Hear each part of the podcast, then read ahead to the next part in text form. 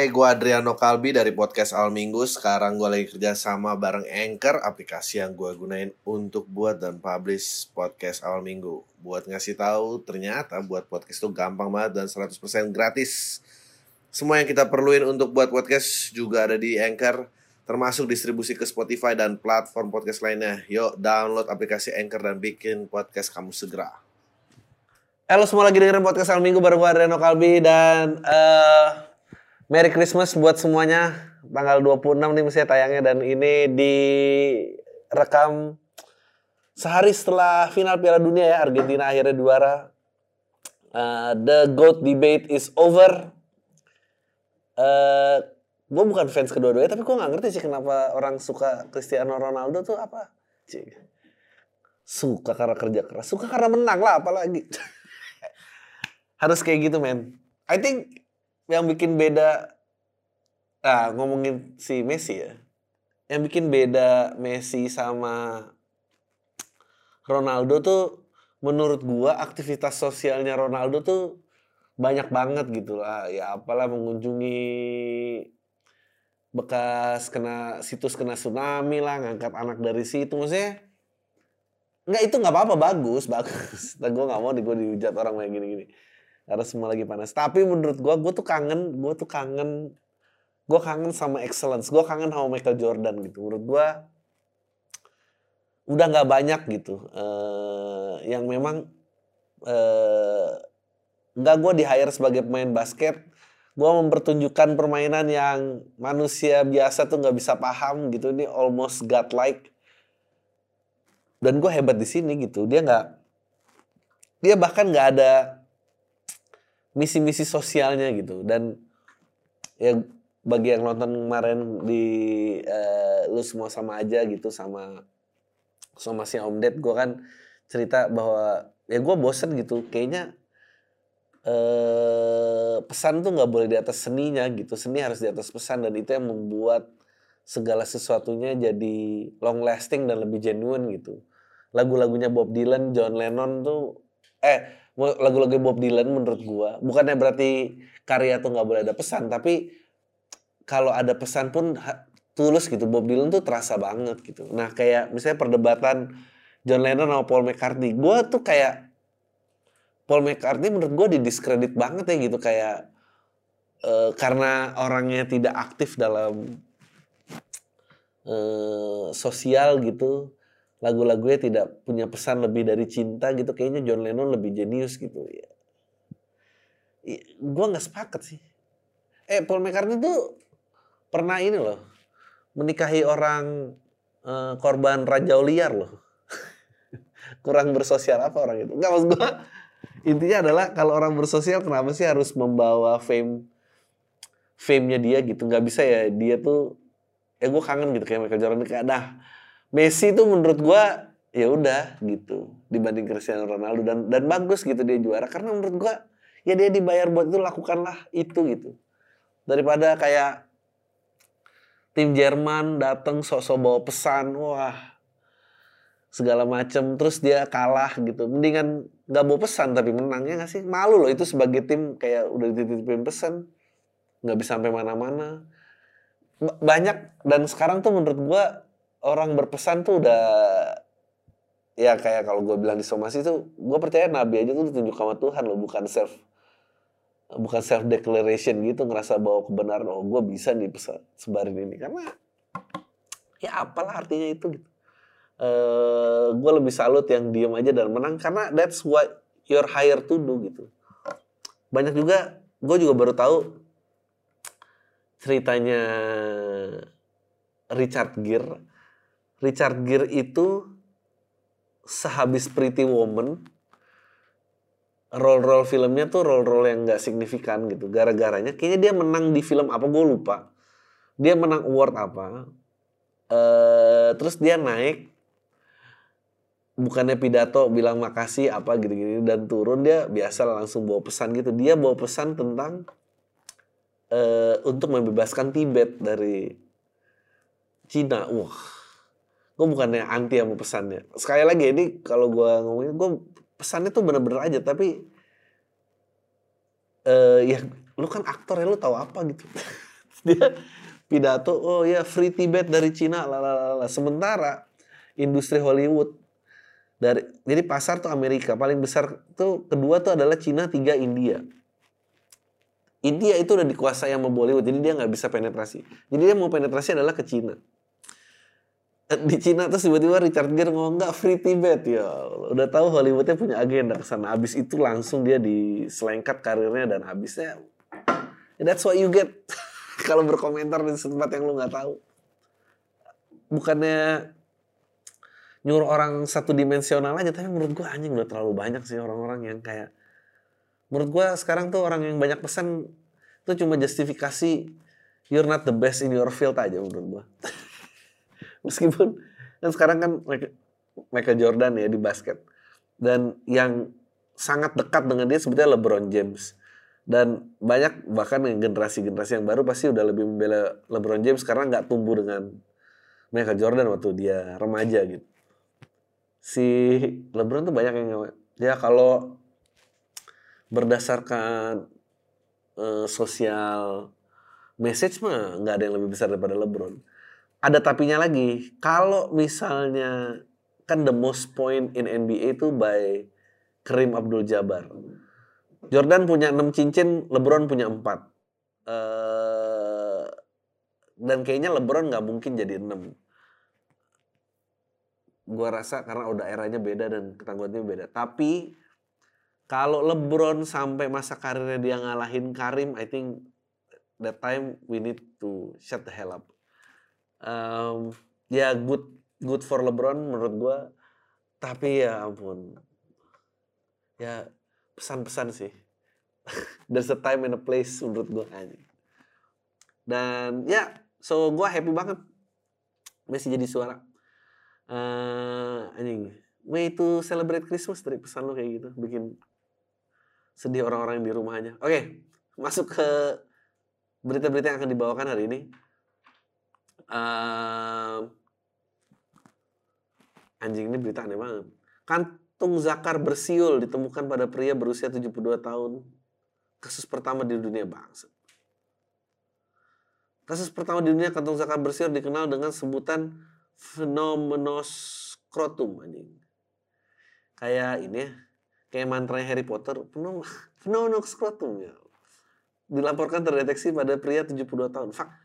Kalau ini pertama kalinya kenapa udah ada namanya banyaknya? Di kondisi super langka mengakibatkan kantong zakar ini bisa mengeluarkan suara mendesis. Seperti sedang bersiul dipublikasikan pada American Journal of Case Report kasus ini diyakini sebagai yang pertama di dunia anjing. Nggak ini apa gitu ada ada warga cewek komplain gara-gara setiap ada bapak-bapak lagi diem eh ini nih cat calling cat calling terus dia udah dipukulin warga. Nggak nggak nggak saya nggak siul saya nggak siul. Mungkin bapak-bapak ini kalau di pinggir jalan sarungan mestinya pakai celana dalam juga ya gitu. Maksudnya biar nggak angin kena terus dia jadi siul gitu. Maksudnya kalau mau kalau pakai sarung tetap pakai celana dalam lah. Karena gue rasa kalau pakai celana dalam nggak mungkin siul. Nggak ini tuh sebetulnya kasusnya nggak perlu ada kalau bapak-bapak 72 tahun ini pakai celana dalam di pinggir jalan anjing. Gimana sih ini ceritanya? Begini kronologinya. Sebagaimana dilaporkan awalnya pria itu datang ke unit UGD. Oke, nggak ada yang ke UGD. Saat itu kondisinya sesak napas dan wajahnya membengkak. Hah? Lewat pemeriksaan X-ray diketahui ada udara berlebihan di rongga tubuhnya. Masuk angin. Anjing, ternyata masuk angin berarti benar. Hal ini disebabkan paru-paru yang kolaps dan dapat mengakibatkan kerus- kerusakan lain. Kantong zakarnya bersiul. Hah? Anehnya sang pasien justru mengeluhkan suara desis misterius. Anjing. Enggak ini aneh banget loh. Enggak ini hebat loh bisa kedeteksi dan dibawa ke X-ray dan ketemu itu bunyinya dari kantung zakar. Ini kalau dia ngeluh ada suara desis itu dia bisa aja pertama ke THT kan terus kayak ada apa keluhannya pak saya dengar dengar suara gitu tapi nggak tahu dari mana. Mana coba dokter diam dulu. Tuh kan ada lagi sob fuck lah. Gimana caranya? Setelah dirawat beberapa hari akhirnya kondisinya membaik dan akhirnya diperbolehkan pulang. Fakta dalam laporan disebutkan bahwa kedua zakar pria itu tersebut harus dikeluarkan agar masalah tersebut dapat diatasi. Anjing. Ya well, tapi lu 72 juga mungkin udah gak kepake lah batu zakar lu. daripada dia siul-siul bikin catcalling nggak how? Nggak ini maksudnya beritanya USS Fit bikin eh, diagram bagaimana kasus itu bisa terjadi gitu. Misalnya dia pakai sarung nggak pakai celana angin bergerak dari ini tekanan rendah rendah ke tekanan tinggi lalu ada siulan yang terjadi bang uh, ih. Ini dia ini berita sebetulnya kecil tapi menurut gue ini isinya gede banget philosophically dan gue sangat mengagens ini. YouTube bakal beri sanksi untuk akun yang sebut komentar toksik dan jahat di video. Filter komentar akan lebih ditingkatkan untuk deteksi YouTube akan membuat kebijakan baru terhadap etika berkomentar di platform video tersebut di dunia tersebar terbesar di dunia tersebut. Nanti setiap user yang mengirimkan komentar kasar, toksik atau hal negatif lainnya dapat dalam unggahan video akunnya akan ditangguhkan untuk berkomentar selama 24 jam ke depan. Jadi jika ada user dengan sengaja mengirimkan komentar-komentar buruk dalam sebuah unggahan, ya untuk menghindari cyberbullying gitu. Um,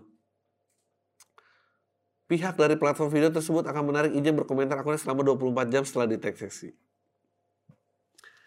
Tujuannya adalah untuk melindungi para kreator platform tersebut dalam berkarya komentar-komentar toksik, negatif atau jahat. Kalau komentar-komentar yang mau hilang mata minus, tolong follow itu gimana? Itu toksik nggak anjing? Itu harus hilang. Mata sinidris juga bisa hilang kak. Uh, bro, lu sama ini kalau mau ditambahin yang ngajak kampanye pilpres duluan gitu di YouTube komen itu juga harus di jangan cuma 24 jam uh, dapat notifikasi time out. Anjing ini tuh gue nggak tahu ya gue harus merasa tenang ini bagaimana gitu. Uh, gini, ada lagunya, nah ini lagu lagi ya. Uh, lagunya, ini gue siapa sih gue sebut namanya? Bukan Billy Joel. Ah, gue selalu lupa namanya dia tuh. Uh, Bob Dylan si Bob Dylan tuh ada lagu judulnya Along the Watchtower dan itu juga di uh, dipopulerin sama Jimi Hendrix. Itu cerita tentang menara pengawas yang mengawasi semua. Sebetulnya pertanyaan yang ditanyakan adalah kalau ada menara yang mengawasi semuanya, siapa yang mengawasi menara itu gitu kan. Kayak waktu Google search itu down, uh, kita nggak bisa tahu apa yang terjadi, kenapa Google itu down gitu. Sebenarnya sampai saat ini juga siapa yang akan menentang fakta kebenaran dari Google? Dan sekarang dia masuk ke YouTube gitu komentar YouTube orang mau disortir gitu. Menurut gue internet tuh kayaknya bukan tempat yang bebas gitu. Internet tuh kayaknya tempat bikin adik kuasa media baru gitu. Uh, menurut gue emang censorship akan akan jauh jadi lebih kejam. Bukan cuma datang dari rezim tapi sekarang bentuknya startup gitu bedanya. Uh, dan yang kayak gini-gini tuh mengganggu gue karena menurut gue ya bukannya gue memperbolehkan saya berbullying gitu karena korbannya juga banyak. Tapi ya kayaknya pelatihan mental agar manusia tuh siap hidup di internet tuh kayaknya perlu lebih digalakan gitu. Solusinya tuh bukan pensensoran gitu. Dan dulu juga disensor tuh apa sih solusinya? Nggak nggak pernah menjadi solusi gitu. Dan akhirnya ntar problemnya mutar mutar mutar mutar itu lagi gitu. ini tuh anjing. Eh apa dia mau ngumpulin semua perbendaraan kata kasar gitu di seluruh dunia gitu. Jadi jancu juga warning gitu maksudnya. Apa gitu. Orang tuh hanya akan came up with a creative way gitu with sarcasm dan apa. Dan pada saat makin kompleks dulu tuh pernah dilakuin uh, materi George Carlin Seven Dirty Words that you cannot say in television. Dia materi itu progresif banget karena kalau kata-kata itu diucapkan dalam konteks kalimat itu pasti kena sensor. Tapi punya dia bisa lolos gara-gara dia bikinnya seven dirty words that you cannot say on television. Karena konteksnya tujuh kata yang nggak bisa lo sebutin, akhirnya kata-kata itu bisa keluar dan itu keren banget. Karena menurut gua memfilter kata-kata tuh bukan solusinya karena kata tersebut nggak punya muatan apa pun tergantung konteksnya gitu. Eh, dan itu akhirnya runtuh dan akhirnya tujuh kata kotor itu udah nggak ada lagi. Eh, ada lagi dulu eh jadi pemilik dulu di Amerika tuh pemilik pelaku free speech itu harus dikasih SIM dari pemerintah. Kalau enggak dia harus diambil. Eh, ada komedian namanya Lenny Bruce yang tidak memiliki surat izin untuk bebas berekspresi. Nah, eh akhirnya dia dipenjara gara-gara stand up. Terus habis itu dilepas dari penjara, beat stand up berikutnya adalah bacain surat gugatan yang digunakan untuk menangkap dia. Dan untuk diketahui ramai-ramai betapa konyolnya surat gugatan ini. Kayak eh ya censorship itu doesn't work gitu. Dan waktu itu masih bisa dilakukan perlawanan gitu. Nah sekarang eh ya gimana gitu? Ntar lo melakukan perlawanan lo melawan YouTube gimana gitu? Semua tergantung sama YouTube gini. Aduh lo gue tuh makin gue kira 19 ada novel namanya 1984 gue sering banget nyebut George Orwell. Eh, dia kerja kayak jadi librarian yang membuang kata-kata yang digunakan manusia karena udah nggak diperlukan lagi. Takutnya kalau kata-kata digunakan ini ini memancing kerusuhan memancing orang kumpul-kumpul mau ngelawan negara. Jadi kayak berkumpul tidak perlu lagi. Kreativitas tidak perlu lagi. Ide tidak perlu lagi. Jadi sensor udah lewat abis itu eh, pemusnahan kata-kata gitu sampai akhirnya dia jatuh cinta dan oh ternyata pemerintahnya salah lah dan segala macam. Eh ya ini kengerian-kengerian yang akan timbul lagi gitu. Dan eh, menurut gue bentuknya jadi lebih nggak jelas karena kalau dulu jelas kita yang dalam pemerintah ya. Ini kan kayak apa bentuknya? Katro Eh, oke. Oh kemarin kan pada marak tuh. Artificial intelligence menggantiin ke- pekerja kreatif orang pada filter pakai selfie terus lo upload terus lo diubah bentuk mukanya gitu. Gua sempet komentar di IG yang mengerikan tentang AI adalah AI nggak akan mencari kreatornya kalau itu nggak diprogram gitu. Setidaknya manusia tuh masih ada rasa penasaran siapa yang menciptakan gua gitu Eh, intinya sih ya AI itu ya isinya coki semua. Orang-orang ateis semua itu. Gue agak nggak paham sih. Eh, dan dia dan dia nggak akan menghargai penciptanya karena karena menurut gue semua pujiannya buat AI-nya bukan buat yang nyiptain meskipun akhirnya keluar ya bahwa yang yang AI lakuin itu ngambil ternyata dia nyuri-nyuri template yang ada di internet terus ditempel sama muka lo. Dan itu banyak dari seniman-seniman lain gue tuh nggak ngerti ya kenapa lo mau kasih biometrik lo ke institusi swasta. Gue sama pemerintah aja nggak percaya apalagi sama institusi swasta. Eh gue nggak pernah buka handphone pakai sidik jari nggak pernah. Gue nggak akan pernah ngasih biometrik muka kayak gini nih. Kayak, anjing nih buat apa cuy? Ntar akan jadi deepfake apa dan ke mana-mana. Eh gue nggak pernah ada lagi tuh yang ngirim air liur biar tahu asens ascentry.com aduh bahasa Inggris apa sih? Ascentry ascentry eh? Ya gitulah keturunan keturunan. Pokoknya bahasa Indonesia ya, keturunan. Gila itu biar ditaruh di mana? Anjing lu eh gue tuh nggak paham orang-orang. Itu kan kalau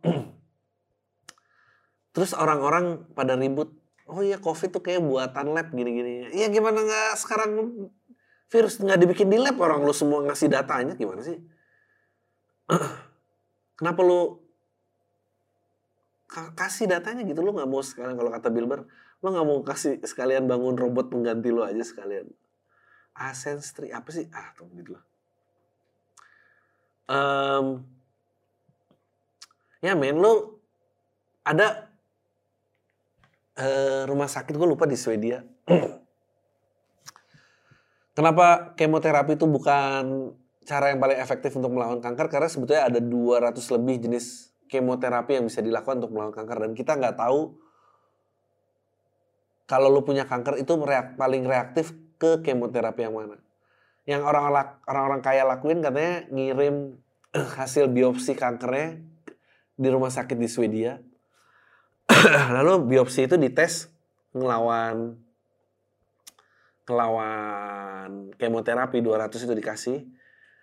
Nanti ntar mereka nge-report ke lo yang paling bagus adalah jenis A atau jenis B, jenis C gitu. Jadi lu nggak perlu pakai badan lu untuk nyobain semua kemoterapi dan oh gitu. Karena biasanya untuk sebelum nyisir ketemu yang efektif orangnya udah mati duluan. Nah kalau lu kaya lu bisa kirim terus dia bisa cari. Meaning adalah kan kemoterapi itu jeleknya adalah dia nggak bisa bedain sel baik sel buruk. Jadi kalau dihajar tuh semua jaringan yang berkaitan dia kena hajar gitu.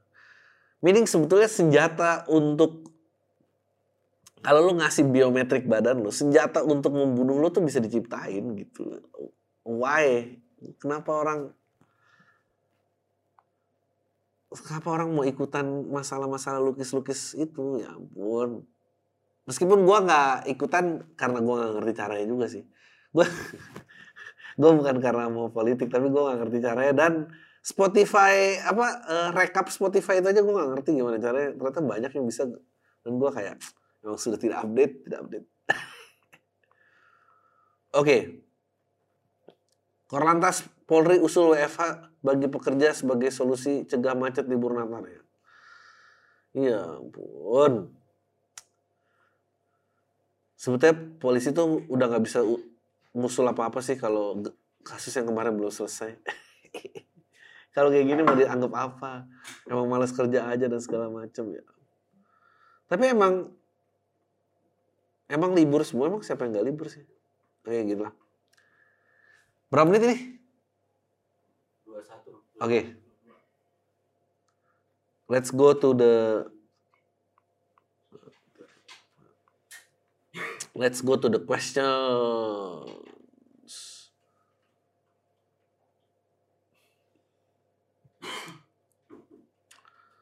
Udah lama nih gue nggak baca-bacain. Apakah lagi PDKT?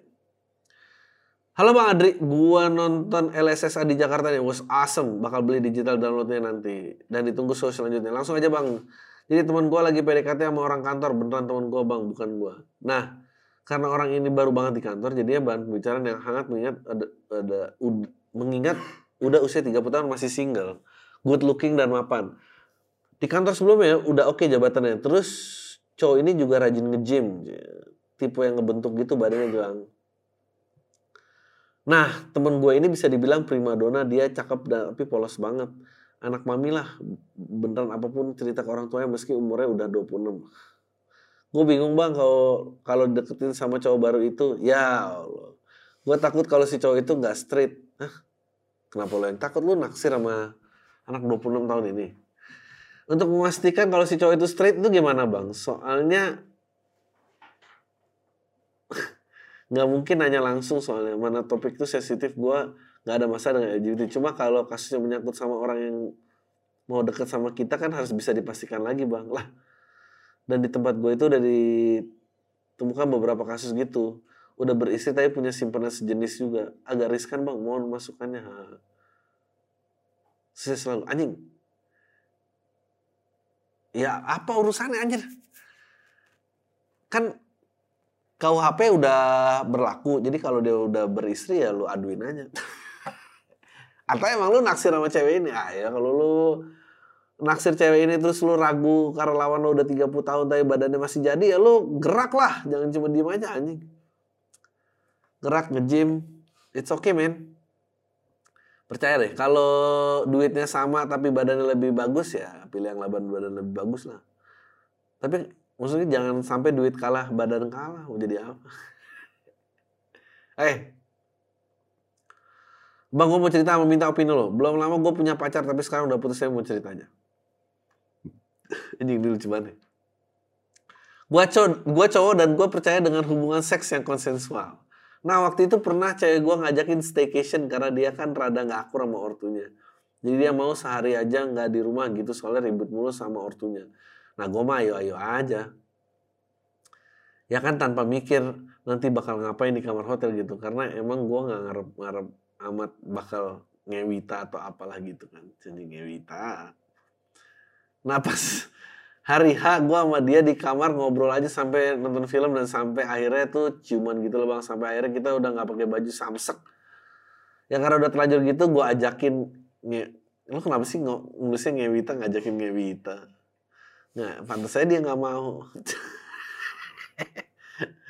udah sekali udah sekalian tanggung ya juga kan tapi dia nggak mau bang padahal udah naked gitu dengan apa yang gue percaya tentang seks by consent itu akhirnya gue yain dan tolakan itu dan gue yain dan tolakan itu Eh, gue Adriano Kalbi dari podcast Al Minggu. Sekarang gue lagi kerja sama bareng Anchor, aplikasi yang gue gunain untuk buat dan publish podcast Al Minggu. Buat ngasih tahu, ternyata buat podcast itu gampang banget dan 100% gratis. Semua yang kita perluin untuk buat podcast juga ada di Anchor, termasuk distribusi ke Spotify dan platform podcast lainnya. Yuk, download aplikasi Anchor dan bikin podcast kamu segera. Tuh emang gue gak ngarep juga awalnya gak kecewa juga jadinya gak jadi ngewita. Bangsat kenapa ngewita terus anjing. Kejadian staycation ini berlangsung lebih dari sekali dan akhirnya gue cerita ke temen tongkrongan gue, eh kata mereka gue tolol bang, bisa-bisanya udah nikah gitu gak, gak, gak jadi gitu. Diketahui satu tongkrongan, mungkin karena lo nyebutnya ngewita kali anjing. Gue gak jadi ngewita gitu sama dia bangsat. Uh, dijadiin bahan bercandaan pembelaan gue ke temen gue sih kalau gue respect sama keputusannya dan nggak mau gitu. Gue sih be aja nggak baper juga. Lucu juga kalau diingat. Tapi pikiran gue padahal gue kan punya prinsip itu. Menurut lo gue jatuhnya memperkosa orang kan? Menurut lo apa yang gue lakuin itu benar? Atau menurut lo gue tolol bilang temen gue nggak menurut gue lo tolol bilangnya ngewita nggak yang lo lakuin bener lah. Lagi juga lo ngapain sih cerita gini ke temen lo anjing? Aneh banget lo Uh, oh ya ngomongin soal gini, gue mau tanya opini tentang seksual harassment yang terjadi di salah satu kampus Depok yang lu lu pro mahasiswa yang ngasih sanksi sosial itu atau menurut lu itu berlebihan dan bisa aja bumerang buat mereka? Kan udah pasti bumerang. Ternyata pelecehan seksualnya tidak pernah terjadi. Tapi dia kena sanksi udah kena hakim sosial begitu. Ya kalau dia mau terusin dia bisa tuntut semua orang yang menganiaya dia. Dengan jadi gini, dengan atau tidak adanya kasus. Bisa men. Tapi ya nggak tahu lah gimana? Bisa nggak orang-orang uh, mau ngurusin hal, hal kayak gini panjang ribet?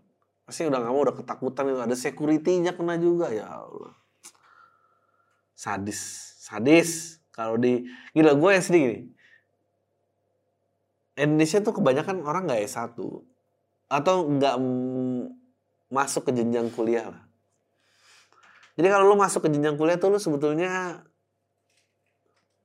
salah satu putra putri terbaik negeri ini. Jadi kalau di lingkungan putra ter, putri terbaik negeri ini aja begitu, gimana yang nggak di situ gitu?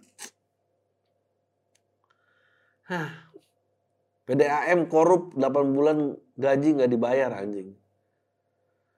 Gue umur 25 dari Kalimantan Tengah. Jadi gini bang, aku udah bekerja di perusahaan daerah ini dari 2018. Singkatnya pada tahun 2019 direktur diganti dengan yang baru karena direktur yang sebelumnya kena kasus tipikor. Tipis-tipis korupsi ya, kata gue. Direktur yang baru ini sebelumnya karyawan juga bang, dia semacam asisten direktur sebelumnya orangnya royal bang. Suka ngasih ngasih ngasih uang ke karyawan dan punya banyak simpanan padahal jelek, pendek, hitam dan kecil gitu bentukannya anjing. Setahun pertama mendapat jadi direktur yang baru dia sudah masukkan kurang lebih 100 karyawan bang. Dan itu jelas tidak gratis bang, tergantung jabatan. Kalau yang jabatan kalau yang jadi pegawai tetap setauku ada sekitar 150 jutaan. Oh. Dan beberapa oknum-oknum pegawai tolol eh, yang di kepegawaian yang menyalur, menyaluri dapat bagian yang awalnya karyawan cuma 250 pada waktu itu jadi 400-an bang. Karena melonjaknya karyawan pada saat 2020, pendapatan perusahaan tidak cukup untuk membayar gaji karyawan dan kami pun gaji dua bulan sekali dengan nilai satu bulan gaji bang. Hah? Kalau di total sampai sekarang sekarang 8 bulan gaji kami belum dibayar bang. Dan 2020 akhir dia ditangkap karena ternyata direktur yang sebelumnya ditangkap karena dia biang keroknya bang anjing. Dia masukkan proyek dana hibah dari Pemda senilai 7M gokil dengan tanda tangan palsu direktur sebelumnya bang gokil. Aku pengen resign bang tapi masih ragu bang. Walau ada panggilan dari perusahaan lain karena di sini ada pensiunan dan gaji naik secara berkala menurut abang yang harus aku lakukan dengan keraguan ini gimana bang? Eh ya lu pindah lah. Eh nggak tahu ya lu keterima apa enggak. Kalau keterima ya menurut gua apalagi yang ditunggu ya ngurup eh lu yakin lu nggak kena cut off nanti? Tapi ya make sure diterima dulu lah. Oke. Berapa nih? 30. oh ya 40 kasih ya? Ya. Jadi dewasa itu capek dan check in tapi nggak ngapa-ngapain. Bangsat ngapain sih? Kenapa banyak email-email gitu sih? Hai bang Semoga lu masih ingat sama gue. Gue cewek yang ngirim email tentang bokap brengsek dan numpang ngatain orang. Banyak bokapnya brengsek yang email sini. Sekarang yang mau gue ceritain beda lagi bang. Gue sekarang magang di salah satu e-commerce anak perusahaan dari salah satu media di Indo yang cukup besar. Gue seneng bang bisa kerja di sini meskipun magang gajinya kecil. Tapi yang gue syukuri banyak. Orang di kantor benar-benar support gue dan nyambung banget sama gue. Gue bahkan merasa disayang sama tim gue. Gue juga ngerasa mereka tulus sama gue intinya sangat bersyukur dipertemukan dengan orang-orang yang tepat di kantor gue. Tapi yang namanya jadi dewasa ya ada aja masalah yang selalu datang. Setelah gue keterima kerja, rumah gue tiba-tiba septic tanknya bocor anjing. Dan bikin rumah gue jadi banjir kalau hujan. Akhirnya mau gak mau gue benerin dengan pinjam uang ke sepupu gue. Untungnya sepupu gue mau dibayar nyicil. Setelah utang gue lunas, tiba-tiba pintu gue rusak. Jadi mau gak mau dibenerin. Tapi gue masih belum ada bayangan mau diapain karena duitnya gak ada. Ah, ada aja orang dewasa. Masalahnya tuh ngantri. Sekarang sekalian mikirin pintu, gue juga kepikiran soal kakak nyokap gue yang banyak utang dan terkesan menekan gue untuk ngurusin utang-utangnya dia, anjing. Kalau cuma ngasih bulanan, gue pikir "Ah, kayak gue sanggup. Sama kayak yang lu bilang bang, kalau ortu ngeluh masalah uang ya udah kasih aja kalau emang ada. Masalah dia ngeluh takut mati tanpa bisa bayar utang, ditambah dia kayak nggak berusaha jaga kesehatan biar umur panjang. Jadi gue ngerasa kok kayak cuma ditekan ke gue, padahal gue cuma magang, gaji gue cuma 2 juta. Anak-anaknya nggak tahu diri banget. Udah pada kerja lulus sarjana tapi nggak ada yang bantu sedikit ke orang tua lah. Ini kan kakaknya nyokap lo kan? Kalau kakaknya nyokap lo nggak ada urusan nih men.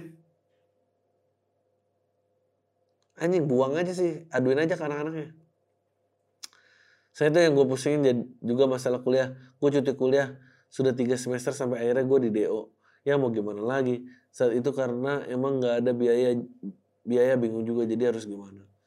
Sekarang head gue di kantor nekan gue buat lanjut kuliah biar gue bisa jadi karyawan tetap di sana.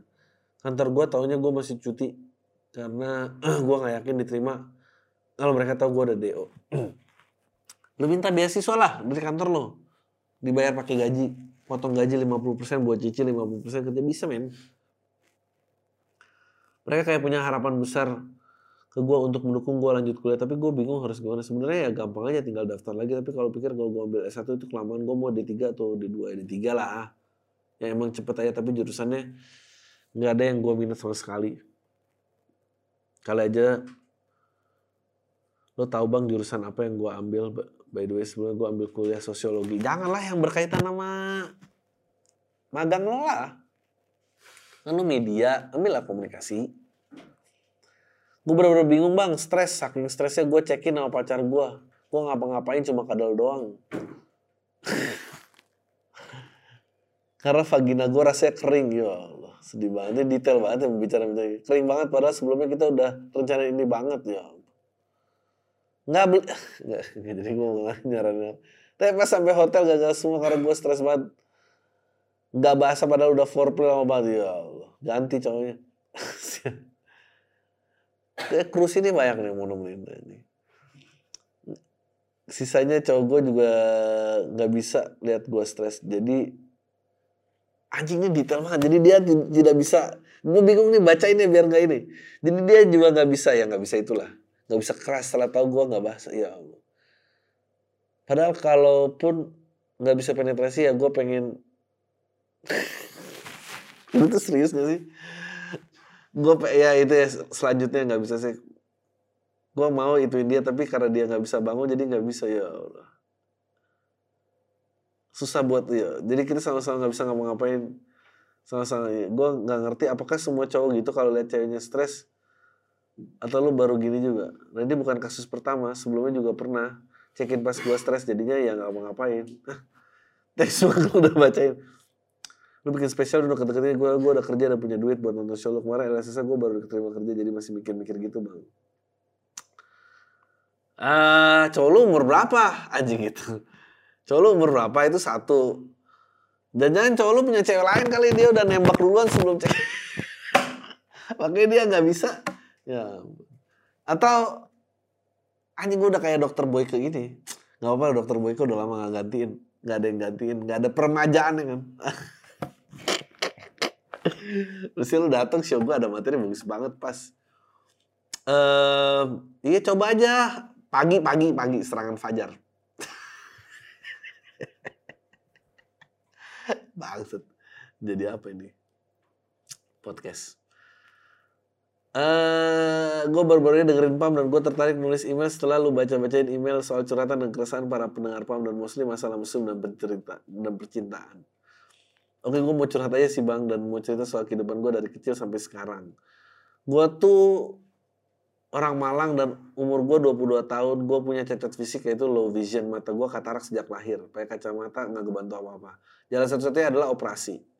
Karena gue operasi dari keluarga pas-pasan gue masih belum dioperasi. Bahkan gue tahu penyakit gue ini pas SMA gue periksa ke dokter. Karena ortu gue nggak beliin gue kacamata. Ya inti dari permasalahan utama selalu gue hadapi ya gue nggak bisa ngeliat dengan jelas sejak kecil operasi katarak kan gratis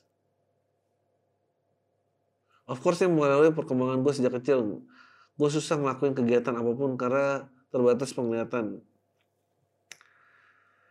Gue selalu lambat dan hati-hati naruh sesuatu jalan dan gerakin tangan gue ke mana gue sering mecahin gelas nyenggol benda dan gak dan apa nggak sengaja nyenggol dan merusak barang sekitar gue.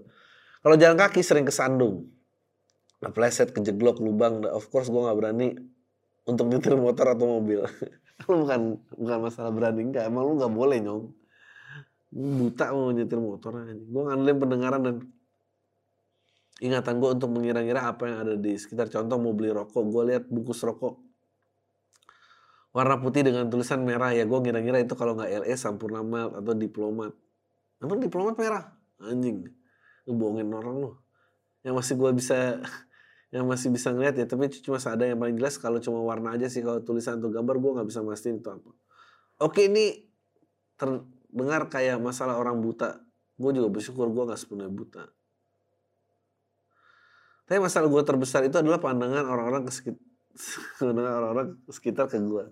Orang-orang yang gak mengenal gue yang menganggap gue normal dan gak buta. Gue ngelakuin segala sesuatu orang lain itu susah. I don't know how to explain. It's like can keep up with this pace kayak gue nggak bisa serasi atau kompak sama timing rekan kerja dan of course gue nggak bisa watch and learn. Ya iyalah, kan lo beda. Jing panjang ya email lo bahas, nyesel gue baca. Malah sedih gini lagi ceritanya. 12 tahun gue sekolah yang gue dapetin cuma teman dan pemahaman soal kewajiban dan tanggung jawab dan gue nggak bisa tahu yang diterangin guru itu apa dan gue nggak bisa lihat apa yang ditulis di papan tulis meski duduk paling depan sekolah ya iya dong dan gue juga insecure kalau ada barang yang jatuh seperti pulpen gue jatuh. Nah gue bingung nah di mana tuh pulpen bang? Pernah dibully di sekolah sama teman-teman sama teman rame-rame saat gue mau catat mau nyatet catatannya teman dengan cara gue disorakin sambil bukunya digerak-gerakin di meja. Anjing sedih banget. Dan saat gue marah mereka bilang lah di, itu di papan tulis ada ya. Sendal gue pernah diumpetin di pagar masjid yang mana itu nggak tersembunyi di depan dan gue diketahui sama tonton gue anjing tonton gue jahat banget men. Gue marah orang yang ngetawain gue paling deket gue piting terus gue keplak sama gue terus ambil sendal gue gue bodoh amat sampai ngumpetin. Yang penting sendal gue tuh balik aja saat gue SMK magang di instansi pemerintah gue magang di tempat PNS PNS yang mana kantor itu gue merasa useless di sana bang. Gue cuma minta dibikinin kopi atau beliin rokok aja salah dong rokoknya lo nggak bisa lihatnya beliin makanan para PNS gue kerjain paperwork sering kelamaan dan gak sesuai. Dan gue pernah dengar salah satu ibu PNS nggak gosipin gua ganteng-ganteng tak nggak bisa apa-apa. Itu rasanya nusuk banget tuh. Ya masih bagus lu ganteng. Ada loh yang nggak bisa lihat tapi nggak ganteng. Gua ngelakuin hal standarnya kesusahan. Kenapa gua nggak kenapa gua itu sempurna kan? Anjing banget tuh fuck lah sampai dua hari kepikiran bang Lu sedih sih tapi nih. ini of visionnya apa sih katarak ya? Apa sih?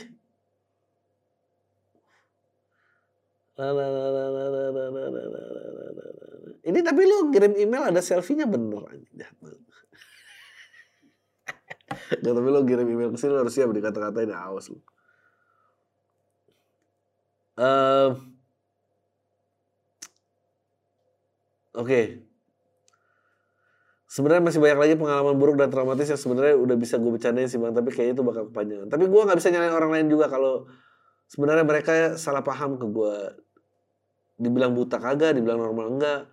Sebenarnya hal ini juga udah dibahas sama Jack the Blind Man di podcast Close the Door tahun lalu. Dia bilang kalau kehidupan orang yang memiliki gangguan low vision itu lebih susah daripada dan lebih stres daripada orang yang completely blind.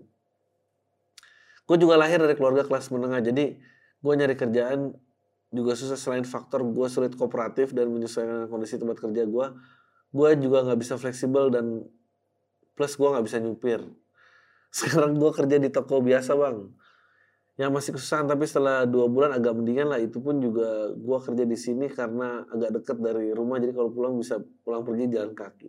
Fak sebenarnya gue sendiri juga bingung sih gue harus ngapain ditawarin jadi sales skill komunikasi gue kurang. Gue nggak bisa ke mana-mana karena nggak bisa nyetir. Pernah diterima jadi gigolo. Nah, pernah diterima jadi gigolo but well gak pernah pacaran karena gue selalu gak pede. Meskipun ada cewek yang ngedeketin gue grogi kepikiran pas mau tidur. Well endingnya cewek-cewek yang ngedeketin gue pada ngejauh. Apa gue stand up aja ya bang. Udah lah bangsat gue gak mau tau mau lah itu jadi gigolo. Gini kan lu nggak tahu nih mana ada di mana siapa tahu kalau jadi gigolo lu mulai tahu letaknya mana di mana gitu. Jadi kalau dideketin cewek lu pede gitu.